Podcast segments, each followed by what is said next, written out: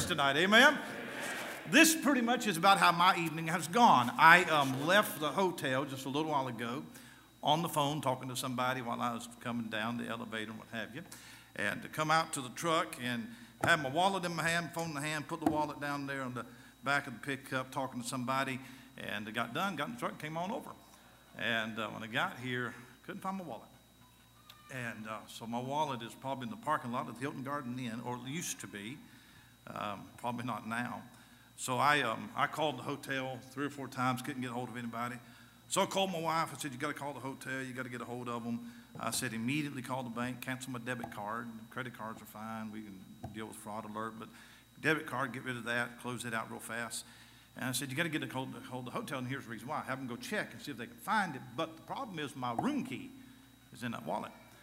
And if somebody gets my wallet and they're smart enough to get my room key, they'll go to my room. I'm not going to tell you what room number it is, and they'll go to my room, and I have a few precious items in that room. And so I said, You've got to call the hotel and uh, get a hold of them, tell them the situation, cancel the room key, close, close the room key till I get back tonight, and then I'll figure out how to prove to them that I am who I am without ID.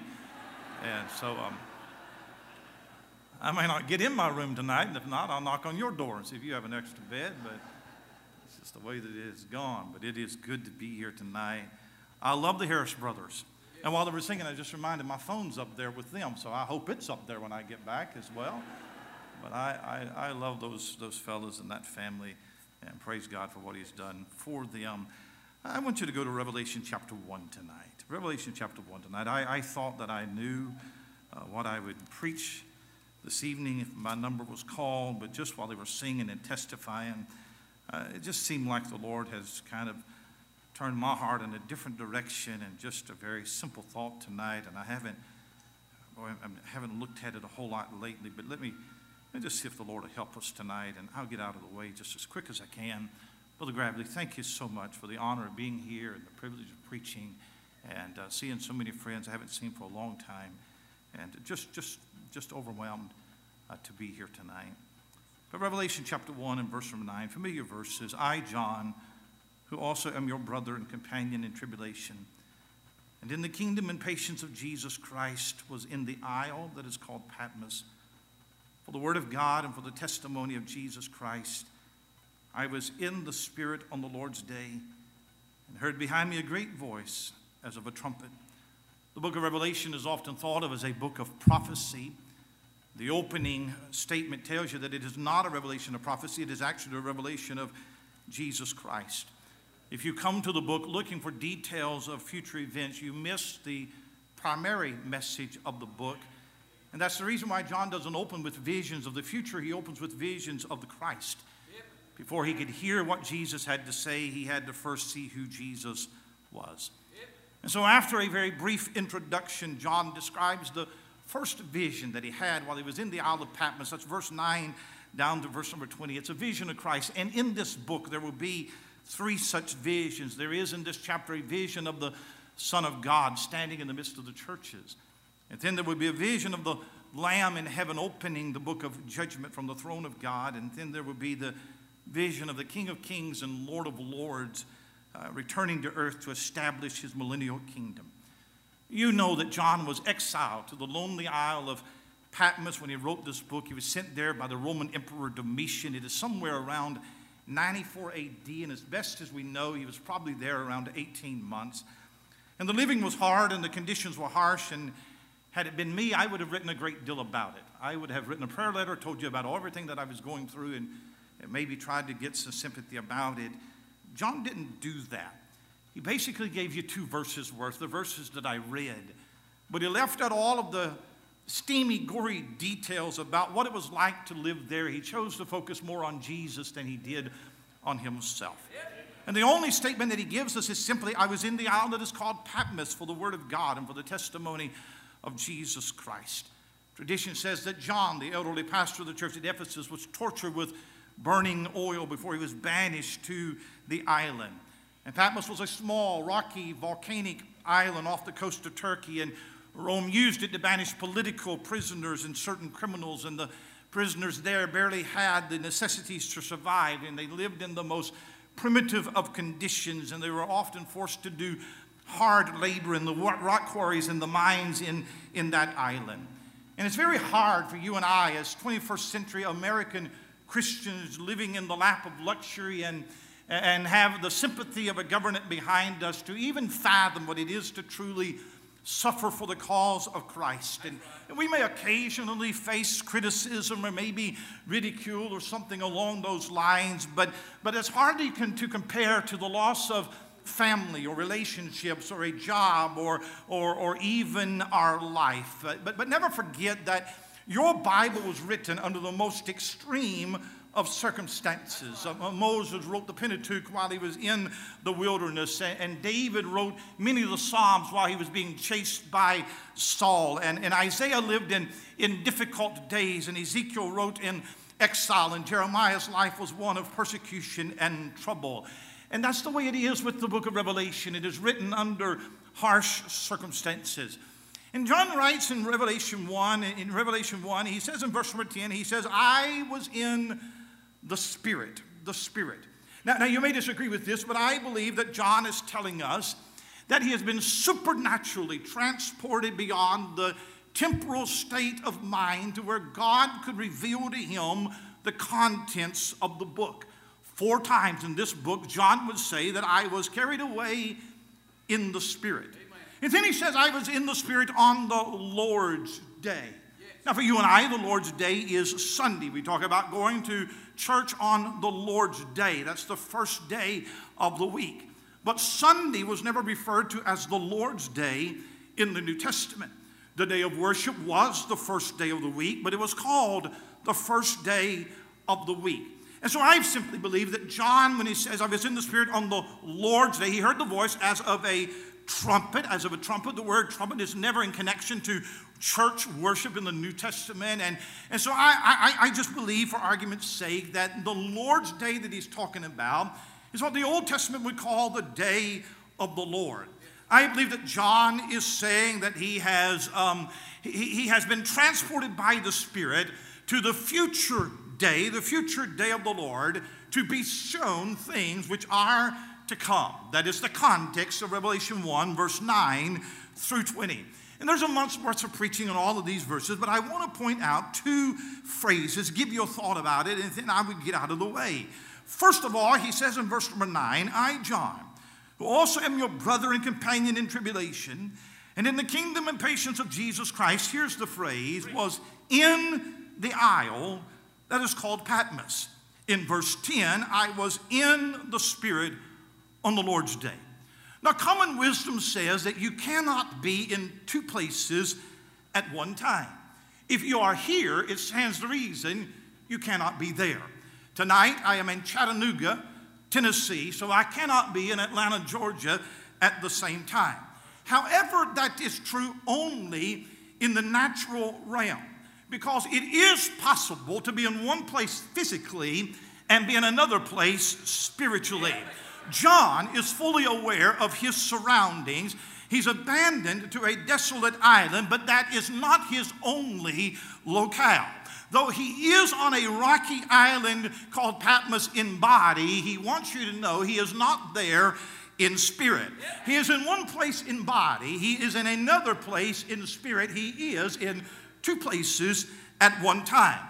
Now, it is not like he left Patmos and then was in the Spirit. No, it is while he was in Patmos that he also was in the Spirit at the same time. In John's way of thinking, he has not yet been released from Patmos, but Patmos is not his only abode. It is while that he, and this is important, it is while that he is in Patmos that he also is in the Spirit. At a time when the aged apostles should be enjoying retirement, he is in Patmos. At a time when he should be counseling young preacher boys, he is in Patmos. At a time when he should have been pastor emeritus of the church at Ephesus, he is in Patmos. And I will tell you that it's really bad to be in Patmos. It is uncomfortable, it is isolation, it is exile. The company in Patmos is other prisoners. The living arrangements are harsh. The suffering is absolutely real. But Patmos is bearable if Patmos is not the only place that you are. If you can say, I am here in body, but my spirit has been transported beyond this Patmos, then the harshness of Patmos is tempered. Patmos stands for the harsh and the hard and the difficult circumstances of life that we all encounter. I don't know what you're going through. We know what the Harris brothers are going through. But all of us tonight, perhaps somebody in here could say that right now I am living in Patmos. Your Patmos might be in the form of a broken and a diseased body, or it might be financial hardships that have come your way. Uh, maybe your Patmos is a wayward child, or emotional breakdown, or a, or a broken marriage, or a dysfunctional family, the loss of a loved one. Uh, Patmos could be of your own doing, it could be an an appointment that God has given you in His infinite wisdom that He has scheduled for you at this time. But I want you to know that as a child of God, that Patmos is only half the story. Do you notice that John does not emphasize Patmos? He doesn't minimize it, but he doesn't dwell on it either. He doesn't give you any description of how hard it is to live in Patmos. In fact, he doesn't even complain that he's there. Instead, he moves beyond his Patmos to tell you that I am in the Spirit. And with that, his entire outlook on life changes. You see, the fact that he was in the Spirit made his Patmos bearable. I can live in my Patmos as long as I am living in the Spirit. And the point I want to drive home to you tonight, and I'm getting out of the way, is that you can be in both places at the same time. Patmos with all the grimness and the reality of that situation, but the Spirit is just as much a reality. One cannot cancel out the other. Patmos is his condition, Spirit is his position. Patmos is the outward life, Spirit is the inward life. Patmos is what you see, Spirit is what he sees. Patmos is visible, Spirit is invisible. And every Christian lives in two locations you have a human domain and you have a heavenly domain. Several of us men of the church, we have been trying to memorize the book of Colossians this year. And Paul starts that book out when he says, um, Saints and faithful brethren in Christ, which are at Colossae. And the one must not be emphasized to the detriment of the other. You can be so taken up with Christ and forget that we are Colossae and you become a mystic. Or you can be so taken up with Colossae and forget that you are in Christ and you become materialistic. And this is our choice tonight. You can be dominated by Patmos or you can be strengthened by the Spirit. And the truth is, is that it is while you are in Patmos that you can be strengthened by the Spirit. Because the Spirit doesn't strengthen you when you are strong. The Spirit strengthens you when you are weak. And that's the design of Patmos. It is to weaken you and to make you aware of your own weakness. Because in your weakness, my grace is sufficient for thee. For my strength is made perfect in weakness. Most gladly, therefore, when I glory in my infirmities, that the power of Christ may rest upon me. It is not God's design to take John out of Patmos just yet, but to let him abide in the Spirit while at Patmos. And when you cannot find a way of escape outwardly, the Spirit of God will provide a way of escape inwardly.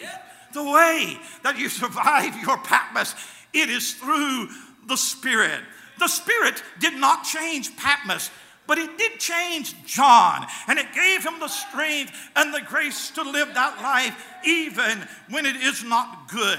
Here's the problem most Christians can only see Patmos, sometimes the harsh realities, sometimes the disappointments of life, and they cannot get beyond that. But you don't need to go through your life as a child of God bemoaning your situation. It'll help you to know that no matter where you are in body, you also are in spirit. And the spirit is in you. And it may not change your Patmos, but the spirit of God will change you.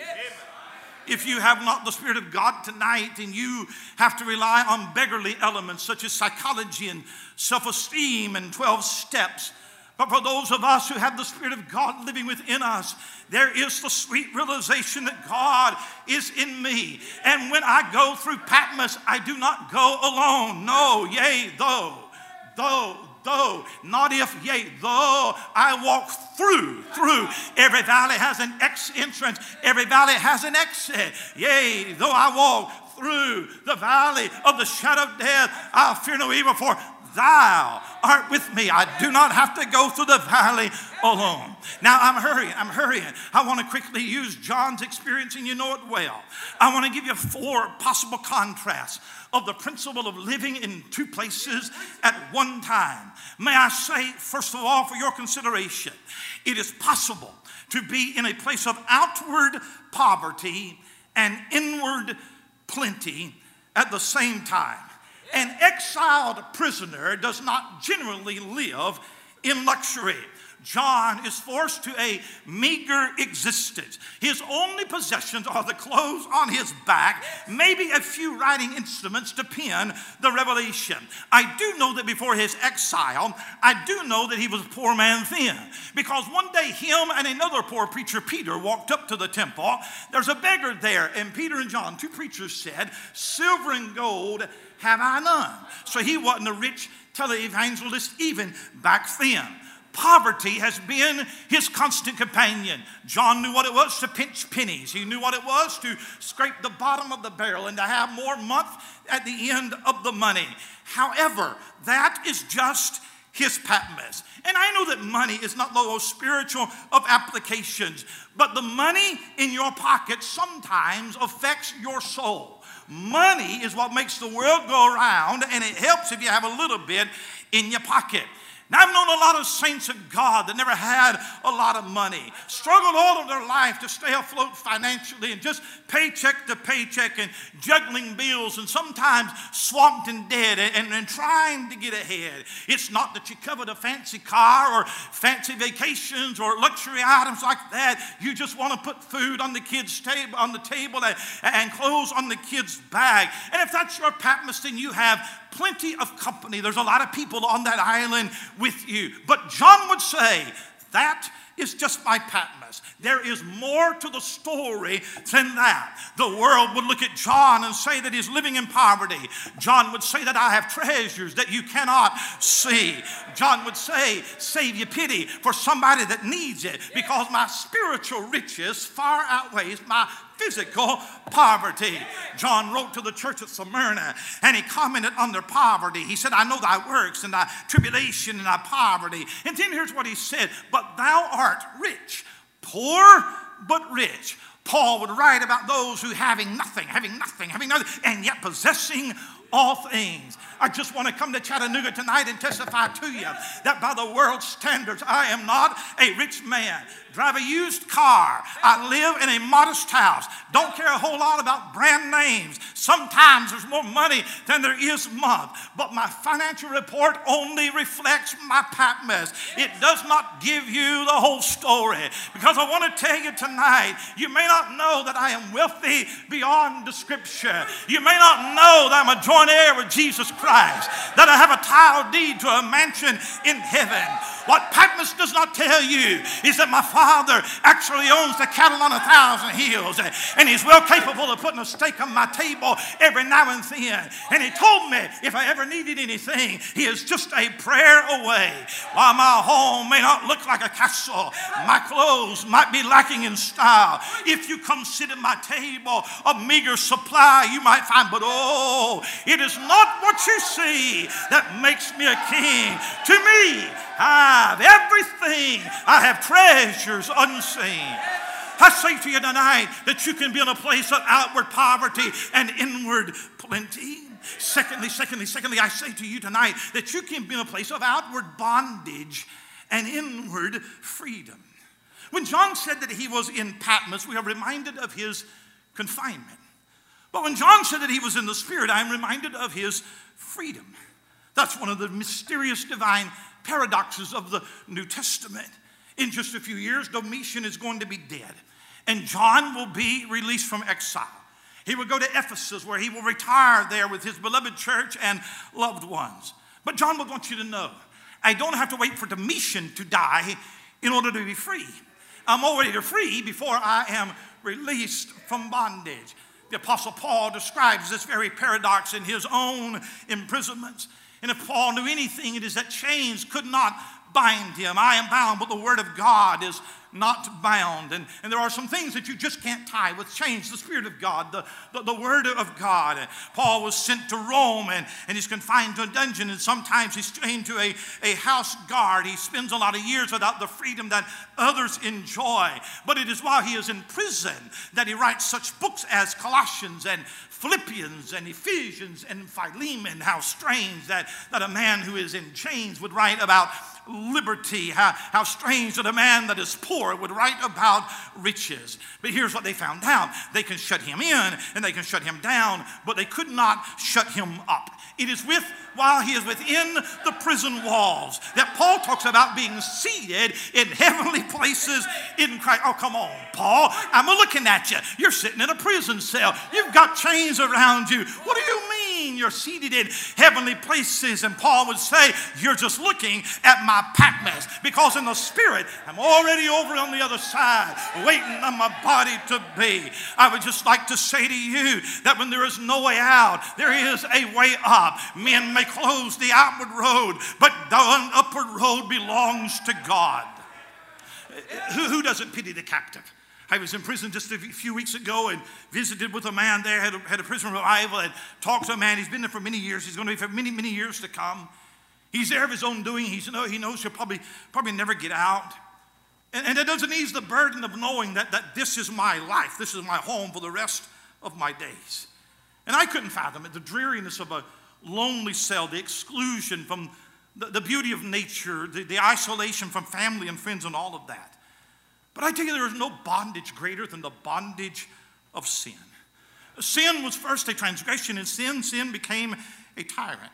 It becomes a power that enslaves a man so the man cannot do what he was created to do.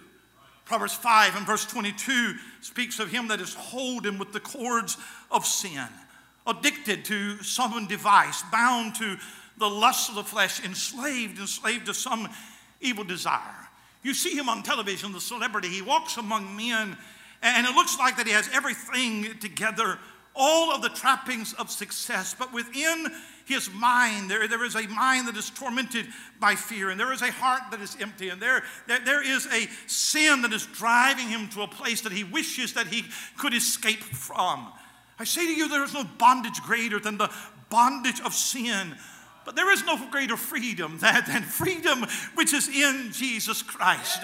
One of the ministries Isaiah said that Jesus would have is to proclaim liberty to the captives, because whom the Son sets free, he is free indeed. And maybe tonight your Patmos are some chains that you wish that you could break free from, uh, uh, bound to a bad marriage, or, or, or, bound to a broken body, or, or bound to a hopeless situation. And sometimes it feels like that life is a prison. But, but I just want to remind you that if you are in Christ, that you are free. You are free to live a holy life. You are, you are free from the power of sin. You are, you are free from the shame of yesterday. You are free from the fear of tomorrow. The chains that bound me no longer hold me because of Calvary I am redeemed.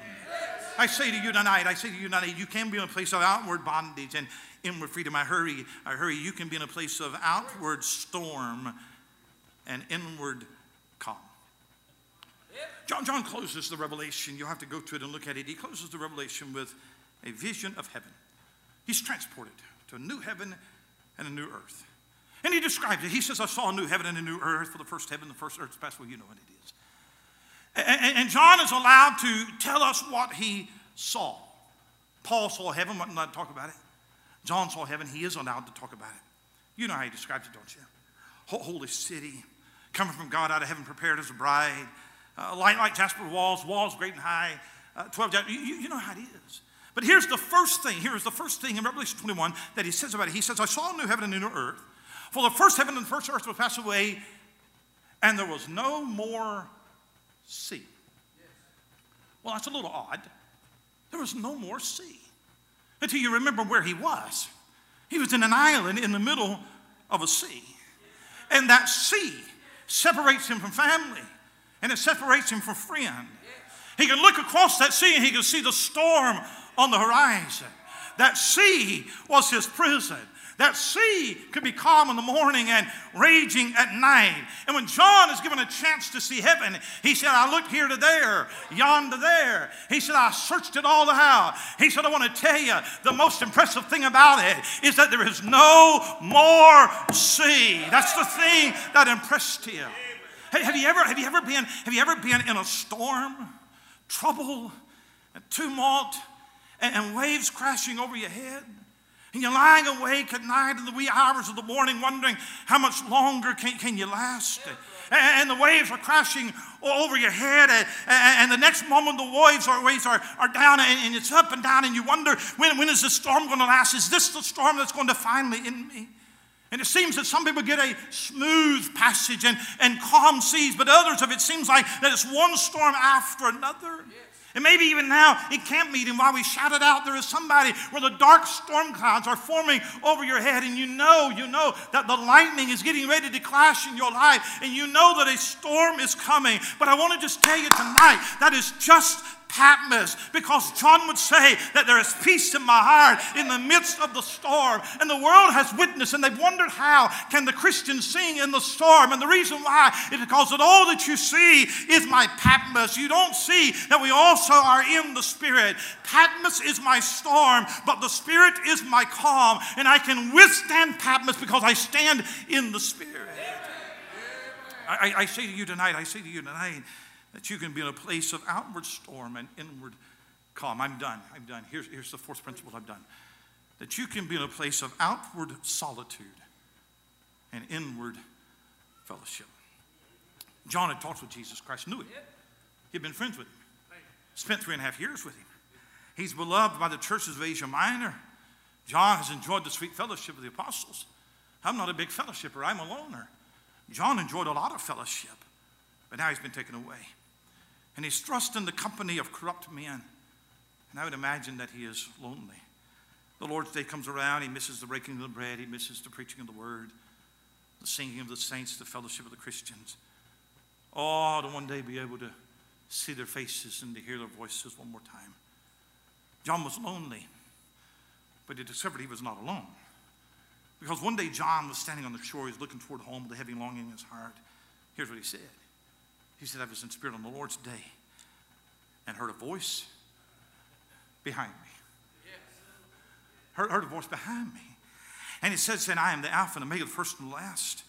And I turned to see the voice that spoke to me. He said, I was standing there all alone and then realized I was not alone.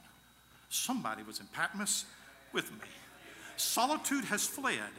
And I've discovered that I am not as alone as I thought that I was.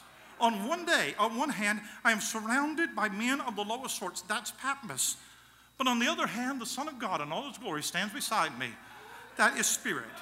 And it might be tonight that you're the only Christian in your environment. And though you walk with God, you must walk alone. And perhaps those who love you think that you have gone off of your rocker because you're even here tonight. You've been deserted by the closest friends that you thought that you had. But I want to remind you tonight that your Jesus trod the winepress of God's wrath alone, that his own brothers denied him, that he passed through this world a lonely man. And the reason why is so that he could sympathize with you in your loneliness. He's been there before. And loneliness may be your Patmos, but it is only Patmos. I remind you that if you have Jesus Christ, you have the very real presence of the darling Son of God as your constant companion and the sweetest fellowship of the Holy Spirit. And though there is outward solitude, and every preacher knows about burdens that you cannot tell anybody else, and one is more lonely than ministry, but you can tell Him. You can be in a place of outward solitude and inward fellowship. The secret to Patmos is not to get out of Patmos, but it is to be in the Spirit. Yes. You may not be able to escape your Patmos tonight, but you can survive your Patmos. Yes. The conditions may be bleak, but your position in Jesus Christ is bountiful. You may be standing in prison, but you're also seated in heavenly places yes. in Christ Jesus. You may have come in rags, but you are rich beyond compare. You may be in Patmos, but you're also in the Spirit. And you can be in two places at the same time. Our Heavenly Father, thank you for the word. I pray tonight that I've been faithful to it. I've said absolutely nothing that doesn't need to be said, that I've obeyed your spirit tonight. Thank you tonight for the presence of Christ, the realness of the Holy Spirit in our hearts. Speak to hearts, comfort somebody here tonight, I pray. In Jesus' name.